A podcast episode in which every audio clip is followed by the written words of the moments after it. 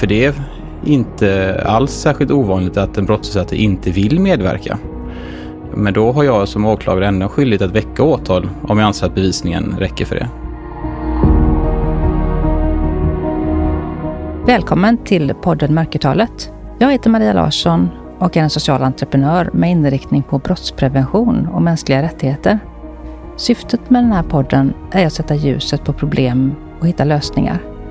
Jag bjuder in gäster som har något att berätta och det blir ett samtal där vi diskuterar utifrån våra olika kompetenser och erfarenheter.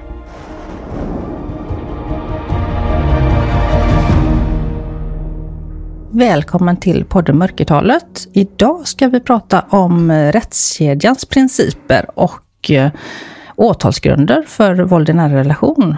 Och eh, med mig har jag åklagare John Nilsson. Välkommen! Tack så mycket!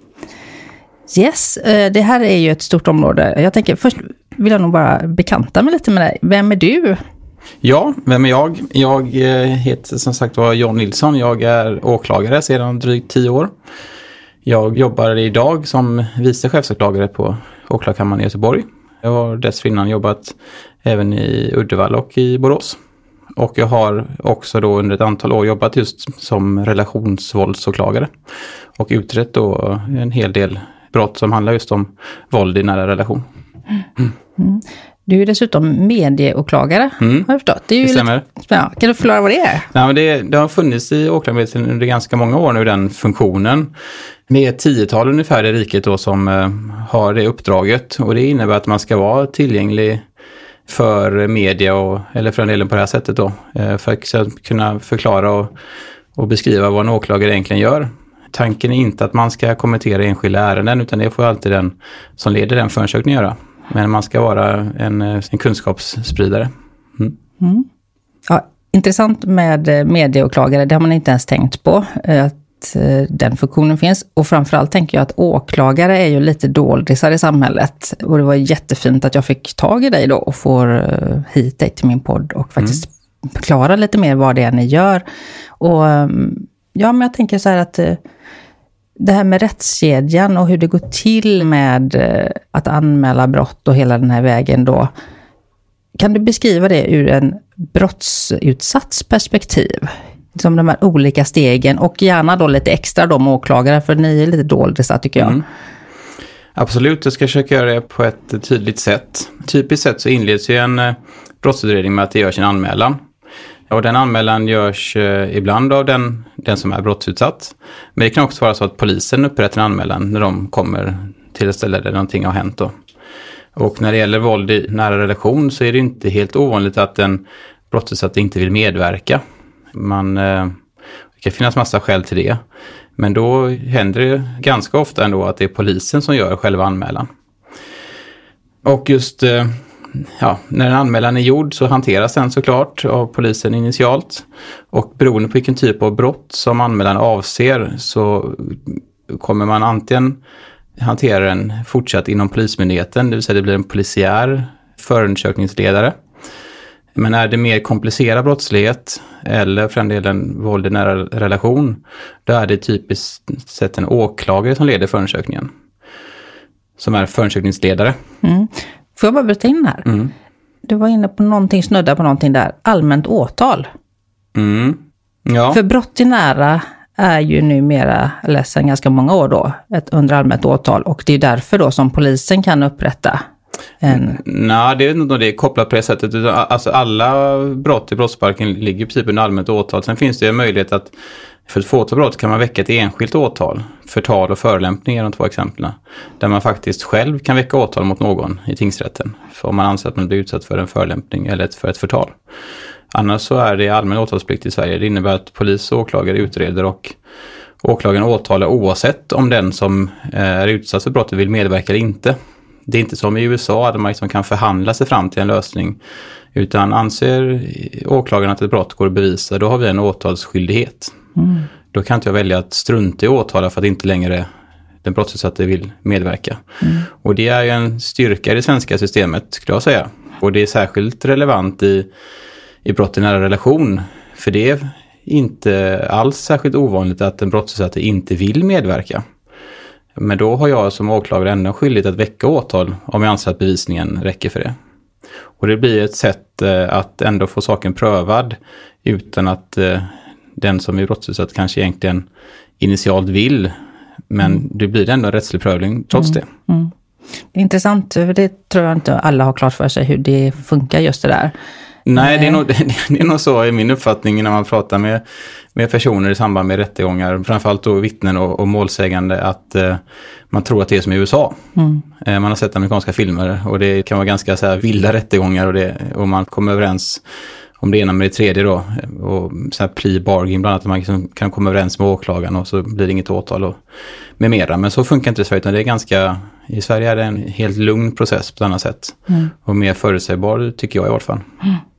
Mm, gå gärna vidare i mm. förundersökningsprocessen där. Nej, men som jag sa då så, om man ser på alla förundersökningar som finns i Sverige sammantaget så är det polisen som är förundersökningsledare i majoriteten av dem.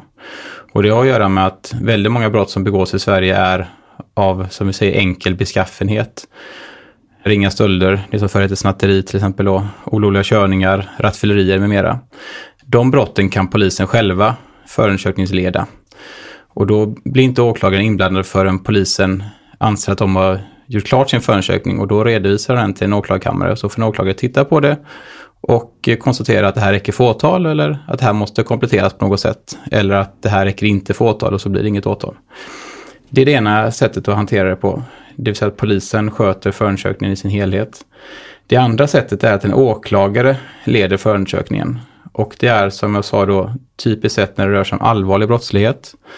Brottslighet som har kanske så juridiskt mer svår att hantera.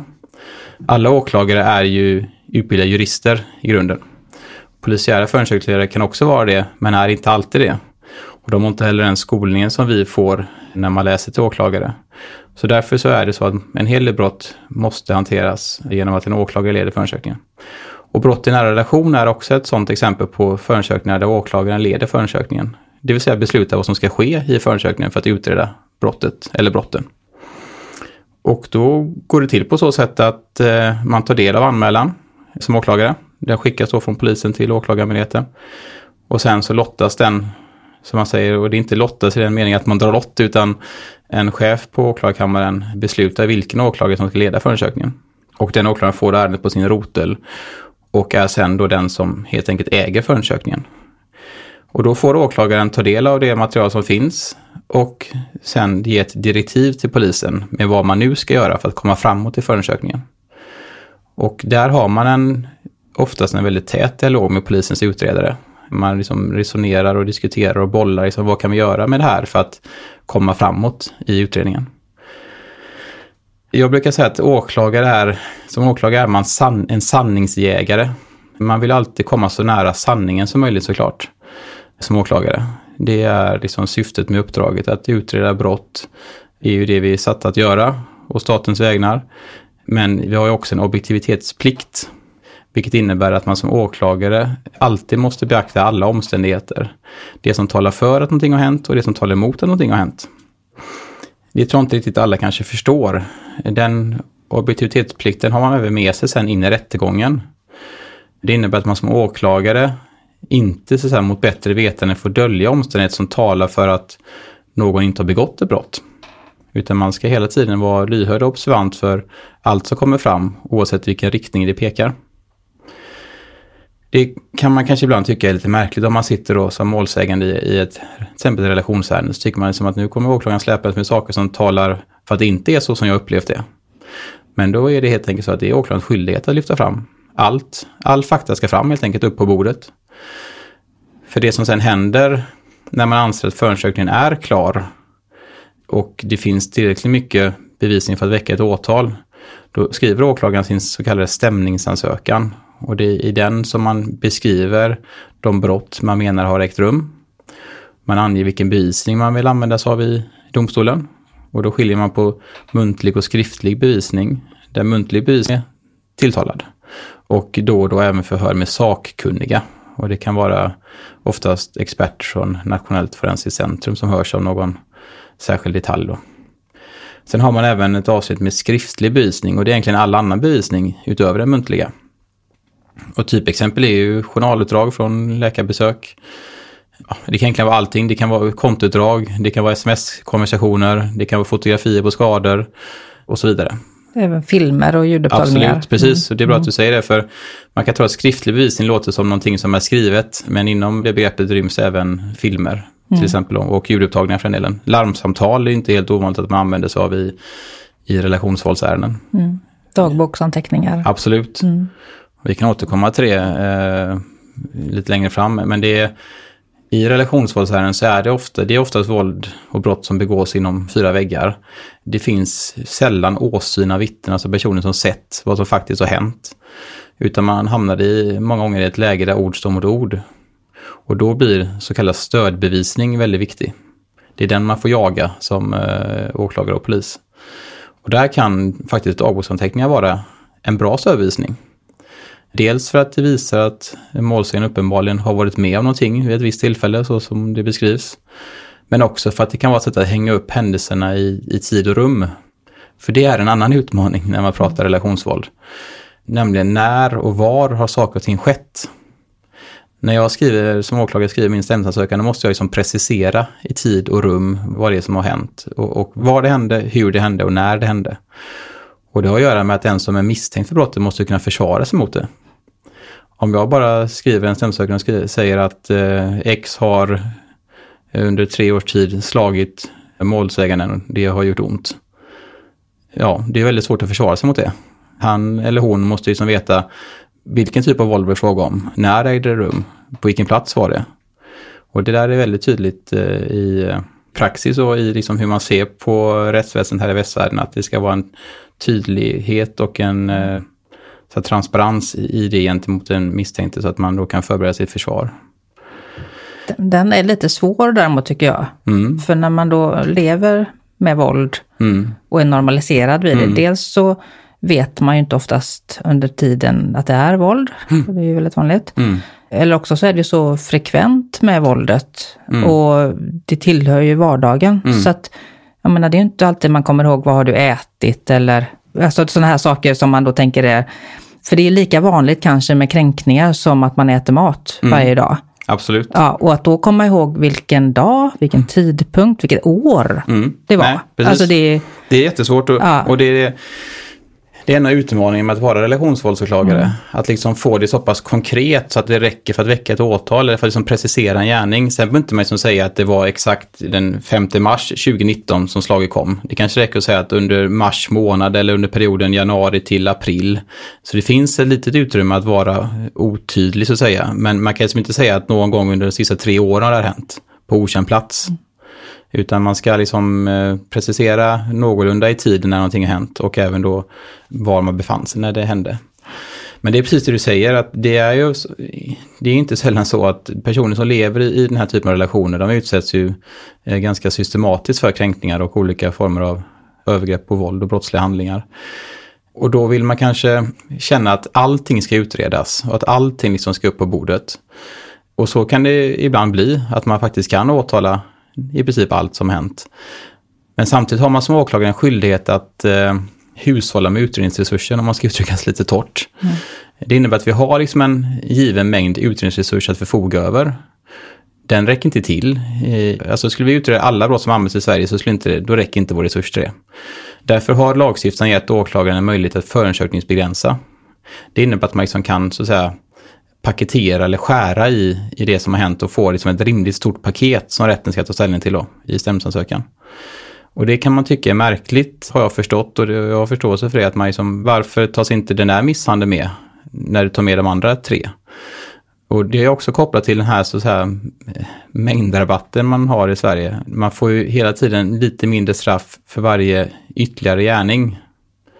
Det innebär att första gärningen, begår du ett brott så får du liksom det straff som man ska ha enligt eh, påföljdspraxis och enligt, enligt påföljdsbestämmelserna.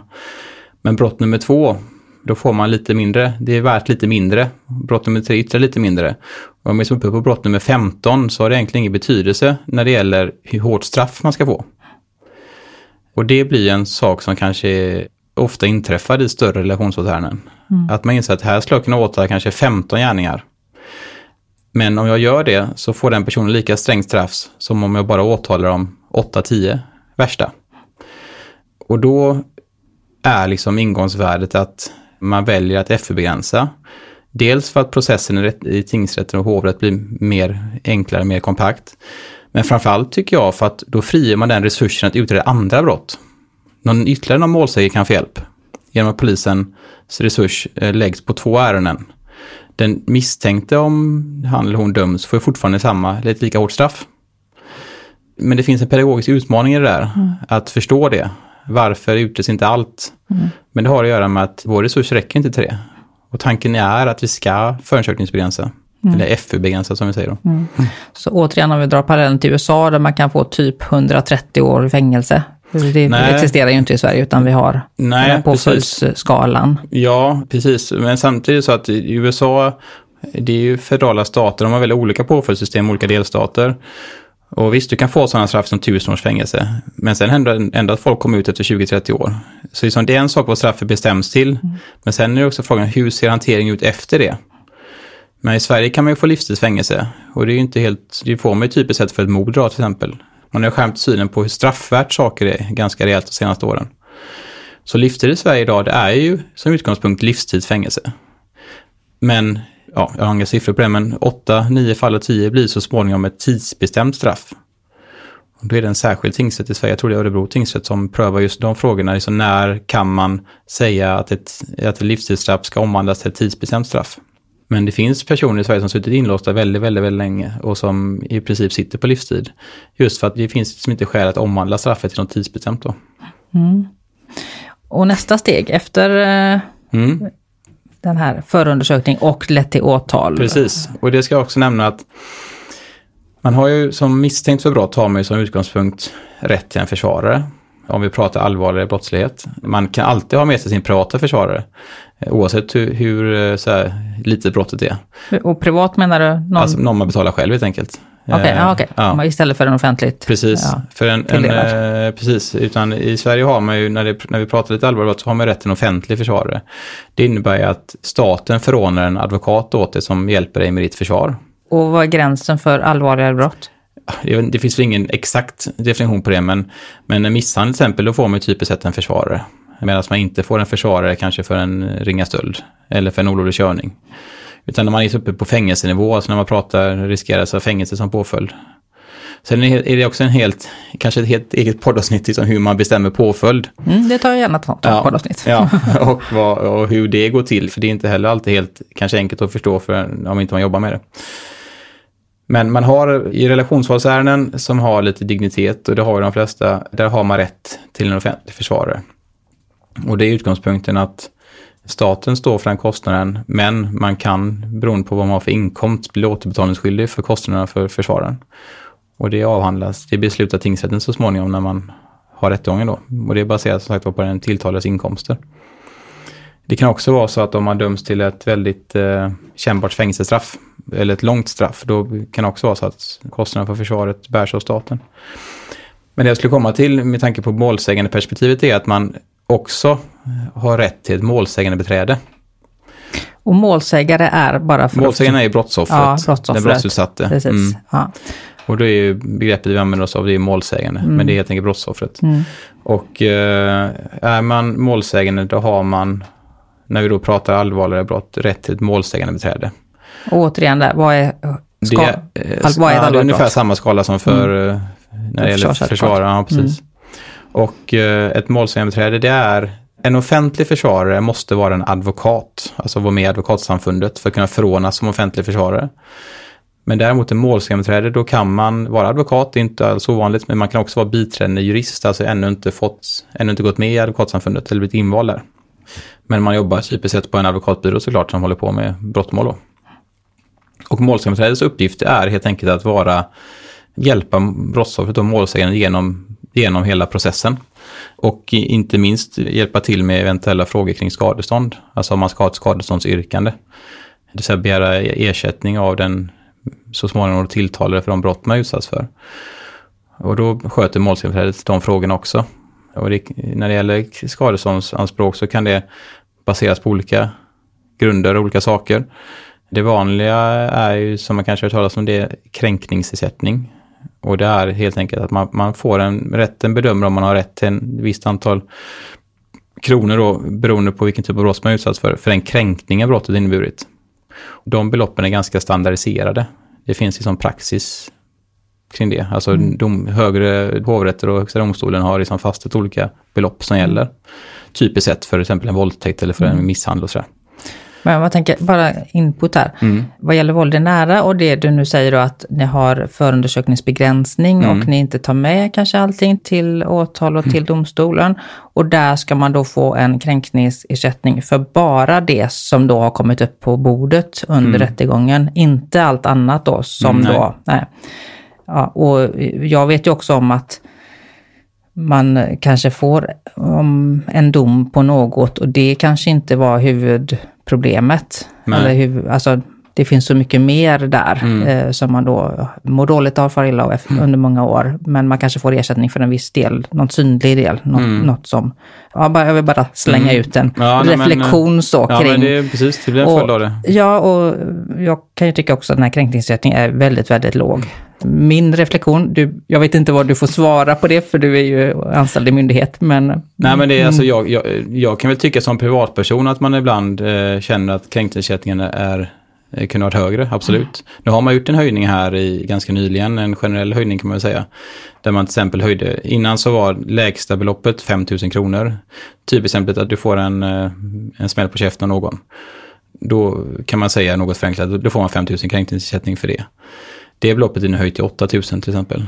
Och man har även höjt ganska rejält nivåerna för sexualbrott och sådär. Så trenden är att man ser eh, mer allvarligt på det från lagstiftaren och, och domstolarnas sida, det vill säga att man dömer ut högre kränkningsersättningar. Men det är fortfarande långt ifrån de som kanske tvärtom då åt andra hållet är helt, eh, alldeles för höga kan jag tycka, nivåerna som finns i USA, där vi mm. får så en miljard eller flera miljoner mm. och sådär.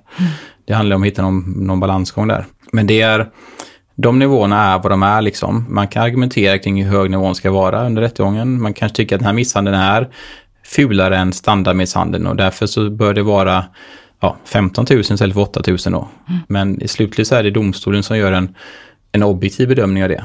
De tittar liksom på sakomständigheterna, hur ser det här ut objektivt sett och så får bestäms kränkningsersättningen utifrån det. Mm. Jag gissar att det är politiskt styrt också det här då? Det, ja, mm. det Nivåer och så här, ja, för att de, de kan inte själva Nej, utan, hitta på det. Utan. Brottsoffermyndigheten eh, har ju också, en myndighet som hanterar de här frågorna också. Mm. Så det finns, men så det finns en ganska tydlig praxis kring mm. det där mm. och, och, den är, ser ut som den gör. Men, men där kan man ju som målsägande beträde argumentera för varför huvudmannen, alltså brottsoffret, ska få en högre ersättning än vad som mm. kanske är standard till exempel. Man kan också få ersättning för uh, sveda och verk. Alltså att man varit sjukskriven till exempel i anledning av misshandel. Det är också ganska standardiserade belopp. Och man kan få ersättning för rent ekonomisk skada. Att man säger att du lever i en relation där den förövaren ideligen gör sönder dina saker, eh, telefoner med mera. Då kan man ju kräva ersättning för kostnader för att skaffa nya saker helt enkelt. Så det finns olika former av skadestånd som man kan, eh, skadeståndsanspråk som man kan eh, föra fram i en rättegång. Mm. När en rättegång Mm, ja, vi fortsätter där vi var då. Eller hade du någon fråga? Nej, precis. Jag bara funderar på liksom hur det här just rättegångs, alltså i rättegången mm. där. Och, för jag tänker, din roll är ju liksom egentligen att tillvarata samhällets intressen i att döma i mål som är kriminella. Ja, alltså åklagarens uppgift är att mm. utreda brott och när man konstaterar att här har brott begåtts som man anser går att bevisa, då ska man väcka åtal och så ska, mm. man, och så ska domstolen helt enkelt pröva det då. Mm. Jag kan ibland känna att det framställs som något väldigt komplext, så att säga, själva rättegångssituationen. Den är egentligen inte särskilt komplex, utan åklagaren har ju äh, väckt ett åtal. Det som kallas, skickat in en stämningsansökan helt enkelt, som vi var inne på tidigare.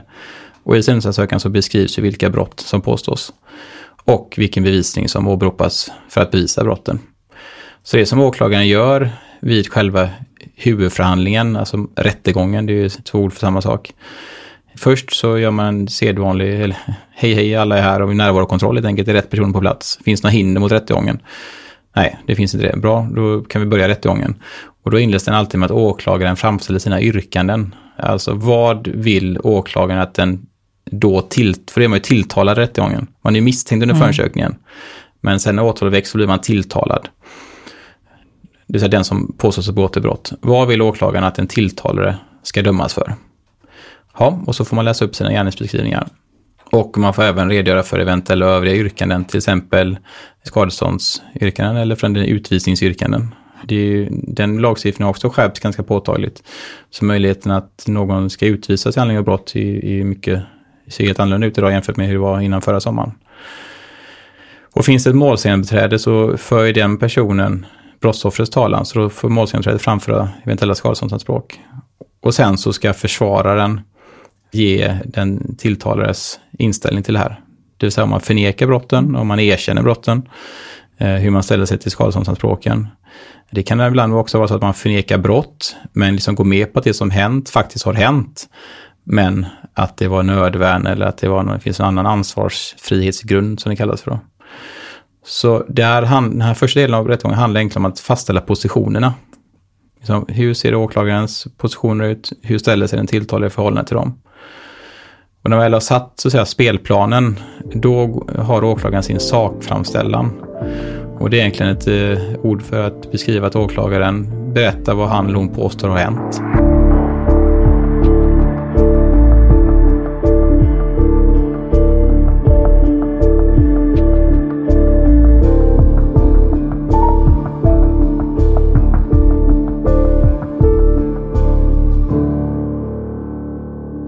Yrkande. Mm. Jag tänker, där har ju varit genom åren mycket diskussion i media vad gäller att man säger att ja, men, ni hade bara yrkat på en viss nivå, eller alltså att brottet såg ut på ett visst mm. sätt. Och det kan ha varit mord då till mm. exempel. Och så visade det sig att det var något annat. Och, mm. ja, och att eh, i vissa fall har ju då den misstänkte blivit frikänd. Mm. Och då som lekman i det här så låter det som att åklagaren då har, inte har satt rätt åtalsgrund och därmed ogillats, ja det här ogillats helt mm. enkelt då. Är det så enkelt? Jag tänker domstolen måste ju också ha ett ansvar ja. till att, alltså lägger man fram brottslig, liksom kriminell verksamhet på bordet och kan bevisa det, vad det sen kallas, i mina öron så låter det galet att, mm. att det ska falla på en sån sak som att åklagaren inte har satt rätt ord i början på en rättegång. Ja. Det måste ju gå att rätta till. Ja, i delar går det att rätta till. Men det man kan säga är väl att ett exempel, om jag påstår att någon har uh, kört grovt rattfull, då kan domstolen såklart döma för det. Men man kan också säga att det var inte så illa så att det var grovt, det var ett rattfylleri av normalgraden och då kan man döma för det, för det ryms liksom inom gärningsbeskrivningen. Gärningsbeskrivningen är liksom det som sätter ramarna för processen. Men däremot så kan man aldrig döma till något strängare brott än det som åklagaren har yrkat ansvar för. Så om jag åtalar någon för ett rattfylleri, men det egentligen är ett grovt rattfylleri, då kan inte man döma för det. Så det är viktigt att man som åklagare liksom tänker till och försöker hamna så rätt som möjligt i hur man ser på brottet, hur man rubricerar det. Sen kan man alltid justera gärningsbeskrivningen inom vissa ramar också. Men det här är kopplat till den tilltalares möjligheter att förbereda sitt försvar. Den tilltalare och försvarsadvokaten tittar såklart på stämningsansökan och ser vad påstår åklagaren, vad finns det för bevisning? Och så anpassar de sitt försvar efter det. Om man då är plötsligt vid rättegången påstår ett helt annat brott, då har inte de haft någon chans att förbereda sig för det. Och det anses inte vara i enlighet med, eh, med de bestämmelser vi har kring en rättvis rättegång. Man kan också småklaga om man känner att man kanske tycker att det här brottet är, säger vi, ja, det här, man tycker att det är brott. För egen del känner man att det här brottet är en eh, misshandel. Men så tänker man att för det fall man, förundersökningen kanske inte är så tydlig som man skulle vilja i alla delar. Så det skulle kunna vara så att det här också är ett ofredande som är ett mindre allvarligt brott. Då kan man som åklagare åtala för misshandel men yrka ansvar i andra hand för ofredande. Det vill säga om inte man når upp till misshandeln, då menar man att det i vart fall är att bedöma som ett ofredande. Och det är ett sätt att lite grann ta höjd från situationer när, man, när det inte är helt 100% tydligt vad, vad det här kanske är. Eh, men, men själva stämningsansökan och hur man utformar den, det är väldigt viktigt för det är det som sätter ramen för processen. Mm. Mm. Att bara slås av tanken som snippardomen till exempel. Mm för en utomstående så är det så svårt att förstå ja. varför man inte kan reglera utifrån att okej, okay, vi kan inte styrka att det var på det sättet, men vi ser ju ändå att det har hänt någonting här mm. som ändå är då faktiskt brott. Då. Mm. Ja, nu kanske du inte kan kommentera eh, Nej, då, men, men just ju- bara tanken här just Mm. att man, man mister lite förtroendet, måste jag erkänna. Ja, jo, men Eh, jag kan förstå att det framstår som märkligt. Ja. eh, Och det kan man kanske tycka själv. Snippardomen till exempel, nu är den, är den hanteras av den högsta domstolen. här. Ja, nu, Får- får vi- precis, tack och får- lov att det får blev en granskning av det Får då. vi se vad som Mm. händer med det. Men man kan väl säga så här att ett exempel kan vara att någon eh, påstås till exempel ha, ha våldtagit en, en person. Och så åtalar man, på det man på det sättet i tingsrätten. Och så konstaterar tingsrätten att nej, det här når inte upp till, till gränsen för våldtäkt. Då kan man inför hovrättsförhandlingen justera åtalet och påstå att man kan fortfarande påstå att man tycker att det är en våldtäkt, men att det i vart fall är ett sexuellt övergrepp som är en mindre allvarligt brott än våldtäkt. Och då kan man inför hovrätten justera åtalet på det sättet så att hovrätten får pröva även det. Och då brukar man säga att det som är gränssättande är att det ska vara väsentligen samma händelseförlopp som man prövar då. Det vill man kan inte justera in att okej, det var inte våldtäkt, men då var det misshandel två dagar tidigare. Det är något helt annat. Ja, precis. Ja, jag förstår. Så det går liksom att göra justeringar i åtalet så länge man, man gör justeringar som innebär att, det, att man fortfarande pratar om väsentligen samma händelseförlopp. Men det är inte alltid helt givet. Och det, i slutändan så blir det domstolen som får ta ställning till om justeringarna är tillåtna eller inte. Och där hamnar man ju, den får man ju som åklagare argumentera för sin sak och så kommer givetvis försvaret tycka att justering inte ska tillåtas. För det innebär ju att den misstänkte eller den tilltalade riskerar att dömas för ett brott. Riskerar att, ö, risken ökar att man så döms för ett brott då. Mm. Ja, det, det är en hel del i... Ja, precis. Ja, men, intressant att höra Mm. bara ehm, ja, hur man resonerar och vad som finns eh, för möjligheter helt enkelt. Ja. Då. För jag förstår ju liksom att det finns utrymme åt olika håll att Mm. justera och att använda befintligt lagrum då. Mm. Och, ja, det man känner liksom är ju som enskild, liksom att, som ett brottsoffer, att få en dom är ju en del av upprättelsen, men Mm. att bli trodd, lyssnad på, bekräftade det liksom är ju också en del av, Mm. av läkning och upprättelse. Ja, och eh, det man ska ha med sig tycker jag som är viktigt är att eh, bara för att en domstol inte dömer för det brott som åklagaren påstår, så innebär inte det att domstolen säger att vi tror inte att det som brottsoffer påstår har hänt. Domstolen säger inte att målsäganden ljuger. Utan det domstolen gör, för det var det jag skulle komma till förut, är att ibland framställs en, ett, eh, en huvudfallning som väldigt komplext. Och det jag sa förut, det är inte det. Åklagaren lägger fram sin bevisning. Försvaret pekar på svagheten i bevisningen. Domstolen värderar bevisningen. Det är inte mer svårt än så. Och om domstolen landar i att bevis inte räcker, alltså vi har ganska höga beviskrav i Sverige, vilket i, i grund och botten är bra. Tycker domstolen inte att bevisningen räcker, då säger domstolen just det, bevisningen räcker inte. De säger inte att brottsoffret ljuger eller inte talar sanning. Och det är en ganska väsentlig skillnad i det. Och de säger inte heller att en tilltalade inte har begått brottet. Det kanske man kan säga i vissa uppenbara fall, eh, möjligen, men, men domstolen konstaterar bara att bevisningen når inte upp till de beviskrav vi har i Sverige och därför kan inte man döma. Och det innebär ju att man som målsägande, tycker jag i alla fall, inte behöver känna att de inte tror på mig. De kan mycket väl tro på dig, men den stödbevisning som finns räcker inte till. För har vi en ord mot ord situation, som det ofta är i brott i den här relation, då räcker ju inte det för en fällande dom. Och det är väl en, tror jag ändå man kan tycka är ganska uppenbart att det får vara så. Utan man måste ha någon form av stödbevisning. Och frågan är, räcker stödbevisningen för att nå upp till de beviskrav som vi har i svenska domstolar? Och där finns utmaningen, det är där utmaningen ligger som åklagare, att hitta den stödbevisningen. Ja, man har hört ett olika fall, eller vad ska jag säga, eh, projekt i Sverige där man eh, går ut och gör en ganska mer, eh, polisen har med sig kameror och gör en ordentlig brottsplatsundersökning till exempel. Och, Mm, exakt. Eh, alltså verkligen inte bry sig om om målsägaren vill medverka eller inte, utan, utan gör det ändå liksom. Och samlar på sig. Och jag, jag har inte sett i och för sig några resultat av det där, men det är ändå väldigt intressant tanke att man för jag tycker att man tar det lite mer på allvar då. För det, att man som polis verkligen går in, man kommer in i en situation och eh, då avbryter kanske någonting eller det syns inte att det har, det syns att det har pågått någonting men inte liksom vad och de vill inte medverka. Och då att man då går in och eh, gör en koll och eh, videofilmar och får med sig bevisning. Antingen tills nästa gång det sker eller att det finns tillräckligt mycket att ta på. Ja men absolut, det, det, många gånger så det är väldigt viktigt vad som sker initialt på plats. Det är då man har den största möjligheten att, att säkra bevisning såklart, när brottet är helt färskt. Idag har ju polisen, jag tror det väl är så att alla poliser i princip ska ha en kroppskamera på sig. Och den filmar ju det som polisen ser när de kommer fram helt enkelt. Och det kan ju vara en väldigt bra stödbevisning. Även om inte målsägaren vill medverka så kommer man fram och man ser att hon är helt rörgråten. För det är oftast en hon, nu sa jag hon, men mm. majoriteten av alla, av alla brott i nära relation, det är, eller absoluta majoriteten, det är ju män som begår eh, övergrepp mot kvinnor på olika sätt. Och eh, även om det även fall finns tvärtom fall också mm. såklart. Och det är ju tyvärr så många att, att kvinnorna eller brottsoffren då, det finns ju även män som sagt var, inte vill medverka. Och då måste man liksom gå på lite grann, tycker jag personligen, för att säkra den bevisen som går att säkra. Och där är ju kroppskameran ett verktyg i det. Ett annat verktyg är att man jobbar lite mer eh, noggrant med brottsplatsundersökningar, alltså försöker säkra spår på platsen som kan tala för att det som man tror har hänt, har hänt. Men det blir ganska svårt om man har liksom en kvinna som, eller man då, eller brottsoffer kanske vi ska använda som begrepp istället, som inte alls vill berätta någonting om vad som hänt. Det blir väldigt svårutrett. Mm. Alltså hur ska jag som åklagare formulera en gärningsbeskrivning? Det går inte.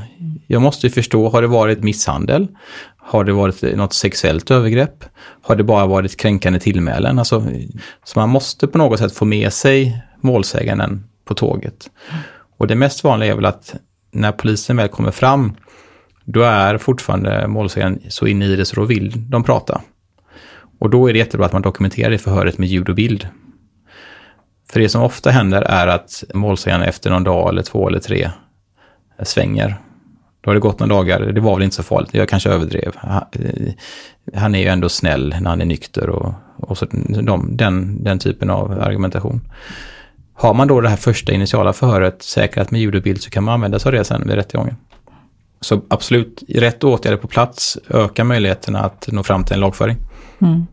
Sen har vi ett projekt som pågår i Stockholm just nu som heter Igor-projektet. Mm. Där man då jobbar väldigt mycket med samtycke från kvinnan. Då, så att de går den vägen att man stöttar. När mm. de får nys om någonting så tar de kontakt med kvinnan och försöker stötta och eh, uppmuntra liksom till att medverka. Mm. Och de, de har fått väldigt goda resultat. Mm. Och det känns ju också väldigt mjukt och mm. liksom bra, tänker jag, ur brottsoffers synpunkt också. Absolut. Även om jag är med dig i det här att om det är en en farlig situation så måste man kunna agera som myndighetsperson att ta tag i den situationen. Mm. Antingen, eh, alltså jag ju, tycker ju att man skulle till exempel använda LPT i högre grad då, men mm. Eh, det är ju inte du inblandad i för det, Nej, är, det är sjukvården. Helt, precis, helt frikopplat från, ja, från brottsutredningen. Ja, men att man kan ta bort en person som skadar sig själv eller andra ur en situation. Liksom. Ja. Och, mm, att man kan se, för det, jag tänker så här, våld i en relation det är ett otroligt stort och svårt ämne, komplext. Kan inte lösas på ett sätt, utan vi måste ha många olika verktyg i den här verktygsväskan mm. för att, att, kunna komma till rätta och stävja det. Mm. När det är just att få målsäganden med sig på tåget, så, så här, där kan ju målsäganden spela en väldigt central roll. Alltså den här juristen eller advokaten som är brottsoffrets ombud. Så därför är en framgångsfaktor, eh, tycker jag, är att man snabbt får ett målsägandebiträde förordnat som det heter. Det är ju tingsrätten som förordnar, alltså som beslutar om att du ska bli målsägandebiträde för den här personen. Ett bra målsägandebiträde kan många gånger vara avgörande för om man, om man lyckas få målsägaren att orka och vilja medverka under hela förundersökningen och rättegången. Så där spelar de en väldigt viktig roll, eh, målsägandebiträdena. Vad händer ehm, i rättegångens sluttamp där med mm.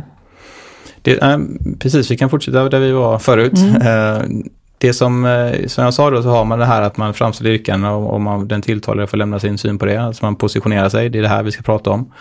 Därefter övergår man till den här sakfastställan som jag beskrev, där åklagaren beskriver lite mer utförligt vad som ska ha hänt, utan att gå in på detaljer, för det ska parterna själva få berätta om. Man ska liksom inte föregripa förhören. Men man måste ändå sätta liksom scenen så att rätten förstår vad åklagaren menar har hänt i stora drag. Och man går också då igenom den eh, skriftliga bevisningen.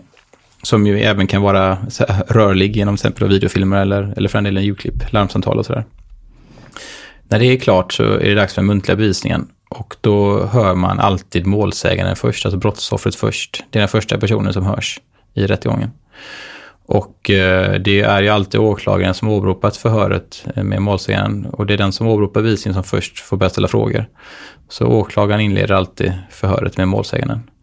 Och då ska man helt enkelt, eh, ska målsägaren försöka beskriva vad eh, han eller hon har utsatts för. Och eh, med fokus då på det som omfattas av åtalet. Och det kan vara en utmaning. Om man har levt i en destruktiv relation under lång tid, då kanske man vill berätta om allt.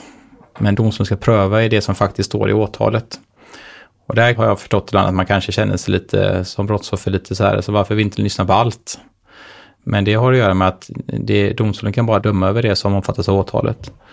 Och därför kan inte man, man kan så att säga inte ha kurativa samtal i rätten på det sättet, utan det får man ha på annanstans. Så målsäganden får lämna sin syn på vad som hänt. Därefter är det förhör med den tilltalare. Och eh, då är det eh, är det förut också åberopat åklagaren, så åklagaren inleder och så får den tilltalade svara på frågor. Och sen därefter hör man vittnen. Sen är det alltid så att eh, försvaret och målsägandebiträdet får också ställa frågor till alla personer. Så när jag är klar med mina frågor till målsäganden, då, då får målsägandebiträdet ställa eventuella frågor. Och sen så får försvaret hålla sitt motförhör, alltså ställa, också ställa frågor till målsäganden. Och det kan många gånger uppfattas som jobbigt av, den, av brottsoffret. Att det liksom ställs eh, frågor då från försvarsadvokaten som uppfattas som att man liksom inte, ja, som uppfattas som jobbiga att svara på, att man inte blir trodd och att det, man misstänkliggörs och sådär. Men då får man ha, försöka ha en förståelse för att det där är försvarsadvokatens roll helt enkelt. Att försöka hitta svagheterna i det som påstås. Och eh, i det ligger att ställa frågor som kan vara otrevliga att svara på.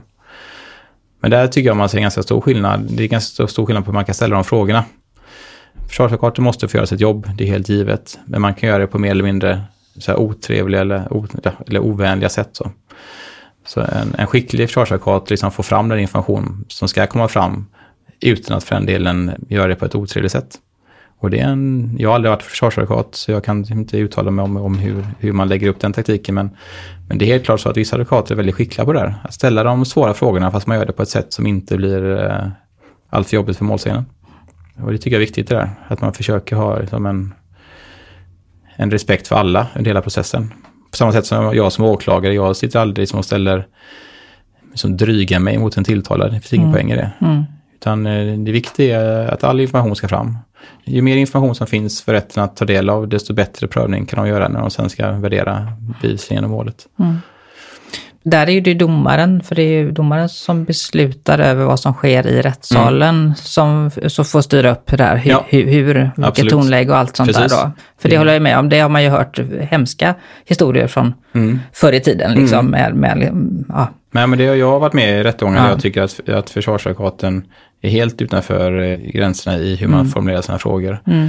Och jag har någon gång markerat mot det och, då, och det eller händer också en del att, att bland ordföranden bryter in och säger att mm. liksom, ja, se över formuleringen av mm. frågan. Liksom.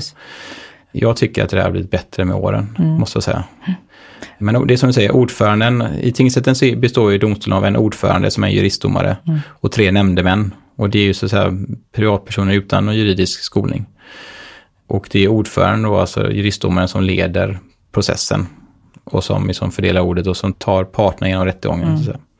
Ja, om vi ska knyta ihop med till USA igen, där, den kan jag ju tycka då det här objection, mm. den är ju ändå rätt bra. Att man ändå har, mm. tycker jag då, lite tydligare möjlighet, det kanske inte är så, det kanske bara står på film, men att man protesterar mot någonting när den ena parten gör ett övertramp. Mm. Men det gör man i Sverige också. Ja. Fast man skriker inte objection. men man markerar sitt missnöje på något sätt. Ja. Det har jag gjort i eh, Ja, gör man då och då som åklagare. Det gör mm. även försvarsadvokater ibland. Tycker Vad säger att, man då? Nej, men, ja, jag vet inte hur jag uttrycker mig, men mm. till exempel att frågan är som...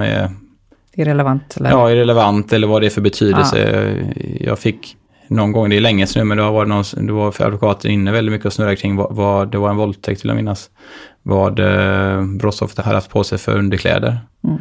Och det menar jag var helt irrelevant för mm. prövningen. Och, och någon fråga kan man väl liksom Alltså man kan ju inte som åklagare skrika högt vid första frågan, men jag tyckte mm. så att när det fortsätter frågas just kring det, då sa jag faktiskt mm. att jag har svårt att se relevans i de här frågorna. Mm.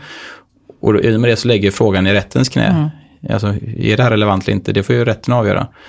Och då får helt enkelt juristdomaren säga åt advokaten att nu räcker det med det här, eller att det är som fortsätter, liksom det ändå, mm. kan ändå på något sätt vara relevant. Då.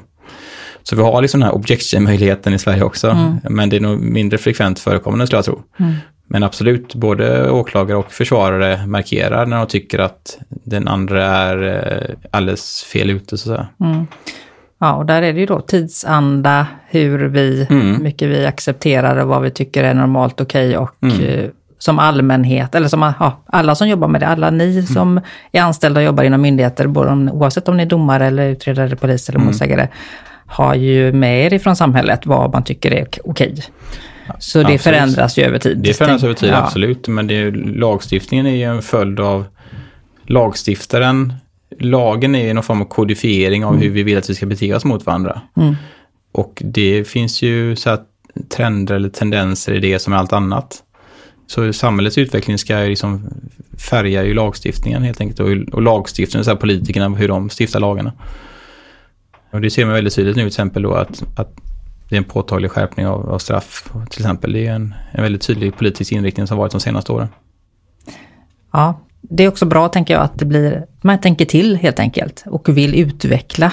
För att eh, det vi håller på med, om man säger så, som mäns mänsklighet betraktad, det handlar ju om att vi ska värna om mänskliga rättigheter.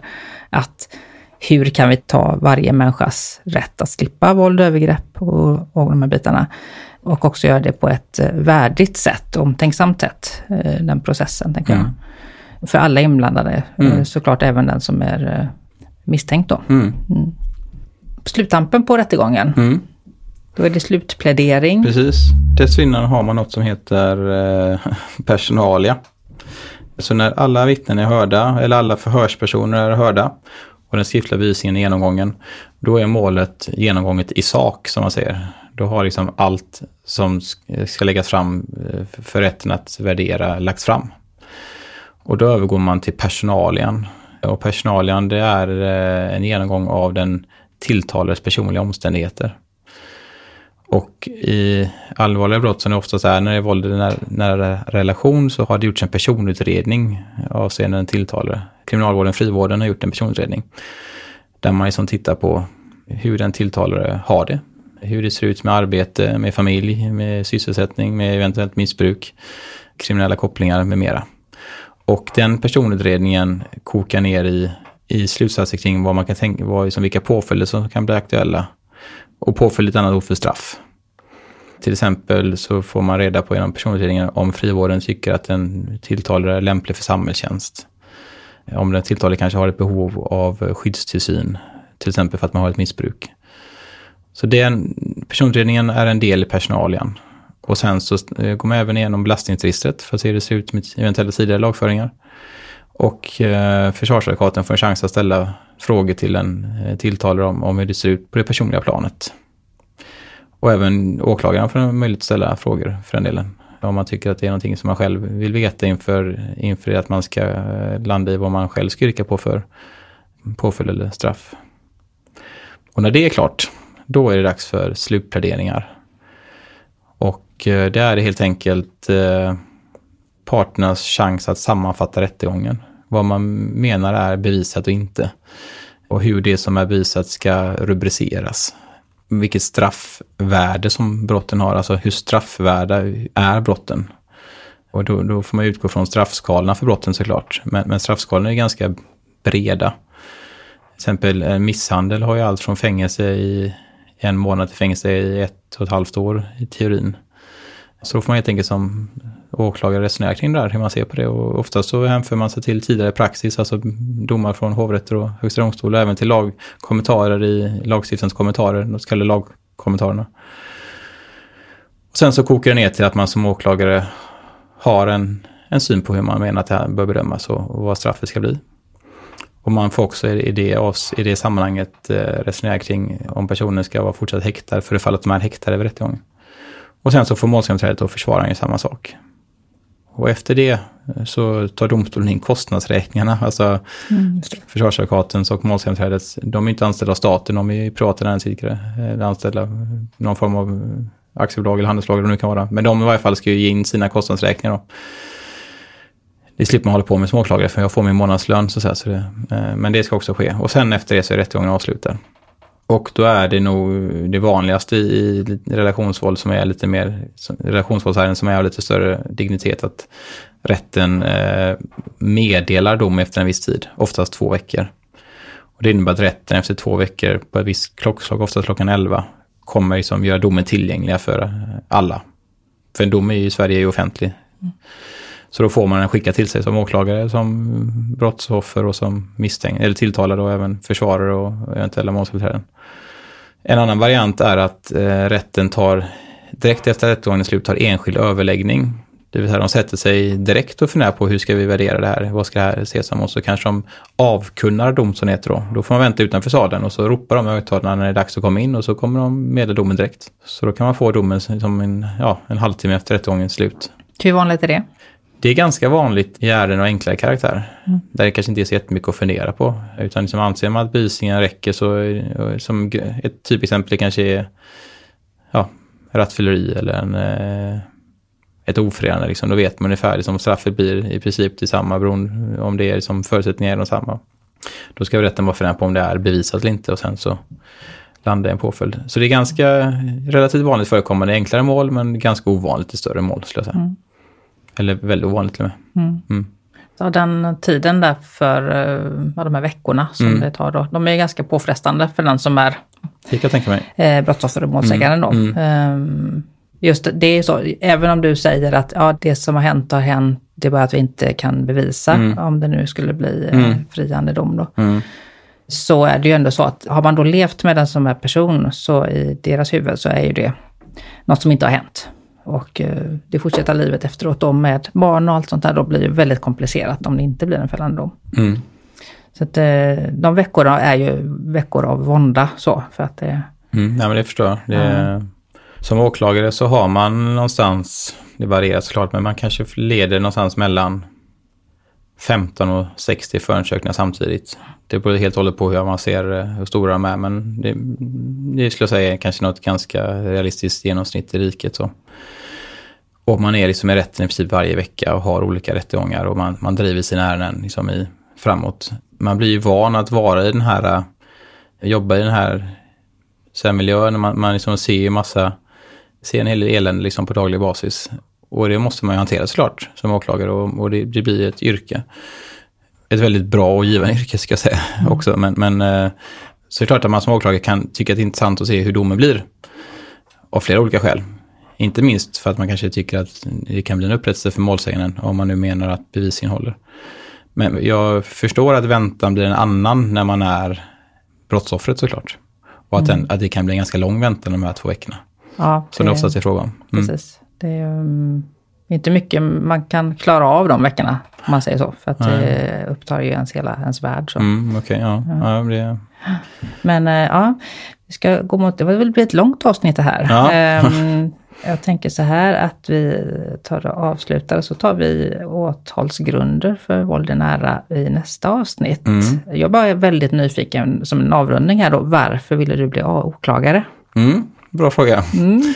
Nej, men jag, jag har haft lite olika juristjobb. Men eh, mitt första juristjobb, det var just som beredningsjurist, heter det. Det kan man säga assistent åt en åklagare på en åklagarkammare. Jag tyckte det var jätteintressant.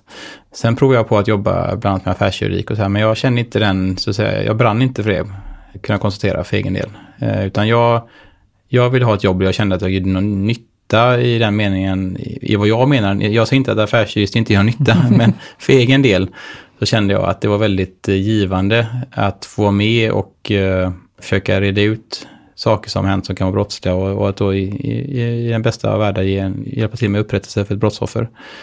Så jag kände att det, och sen är det ett väldigt stimulerande jobb, det är väldigt kul samarbete med polisen.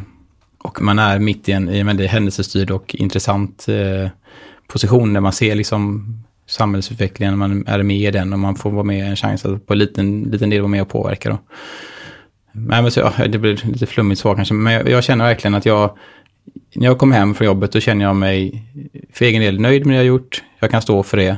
Och jag har förhoppningsvis gjort samhället lite bättre på något sätt. Och för mig är det viktigt. Så det, var, det är väl det som är någon form av sammanfattning. Din drivkraft, ja, ja. precis. Ja, och tack för det får jag mm. säga. För att jag, ni gör ju en stor, stor insats som utreder den här typen av brott, eller alla typer av brott. Men mm. Det här, särskilt de här som är brott i nära, för det är ju så påverkan på den vuxna personen och på barn under mm. väldigt, väldigt lång tid och kan definiera livet framåt. Och Att få en fällande dom och få en bekräftelse från samhället att det här är inte okej, det här får man inte göra mot dig och er. Det betyder oerhört mycket. Så tack för det. Mm. Vi avslutar med det ja. idag och så fortsätter vi med nästa avsnitt. Ja. Stort tack för att du kom. Tack själv. Tack. Om du känner igen dig eller förstår att någon i din närhet är drabbad så finns det mer information om vart du kan vända dig i beskrivningen till det här poddavsnittet. Där finns även information för dig som tycker det här är viktigt och vill stötta den här podden, antingen via Patreon eller Swish. Vi hörs!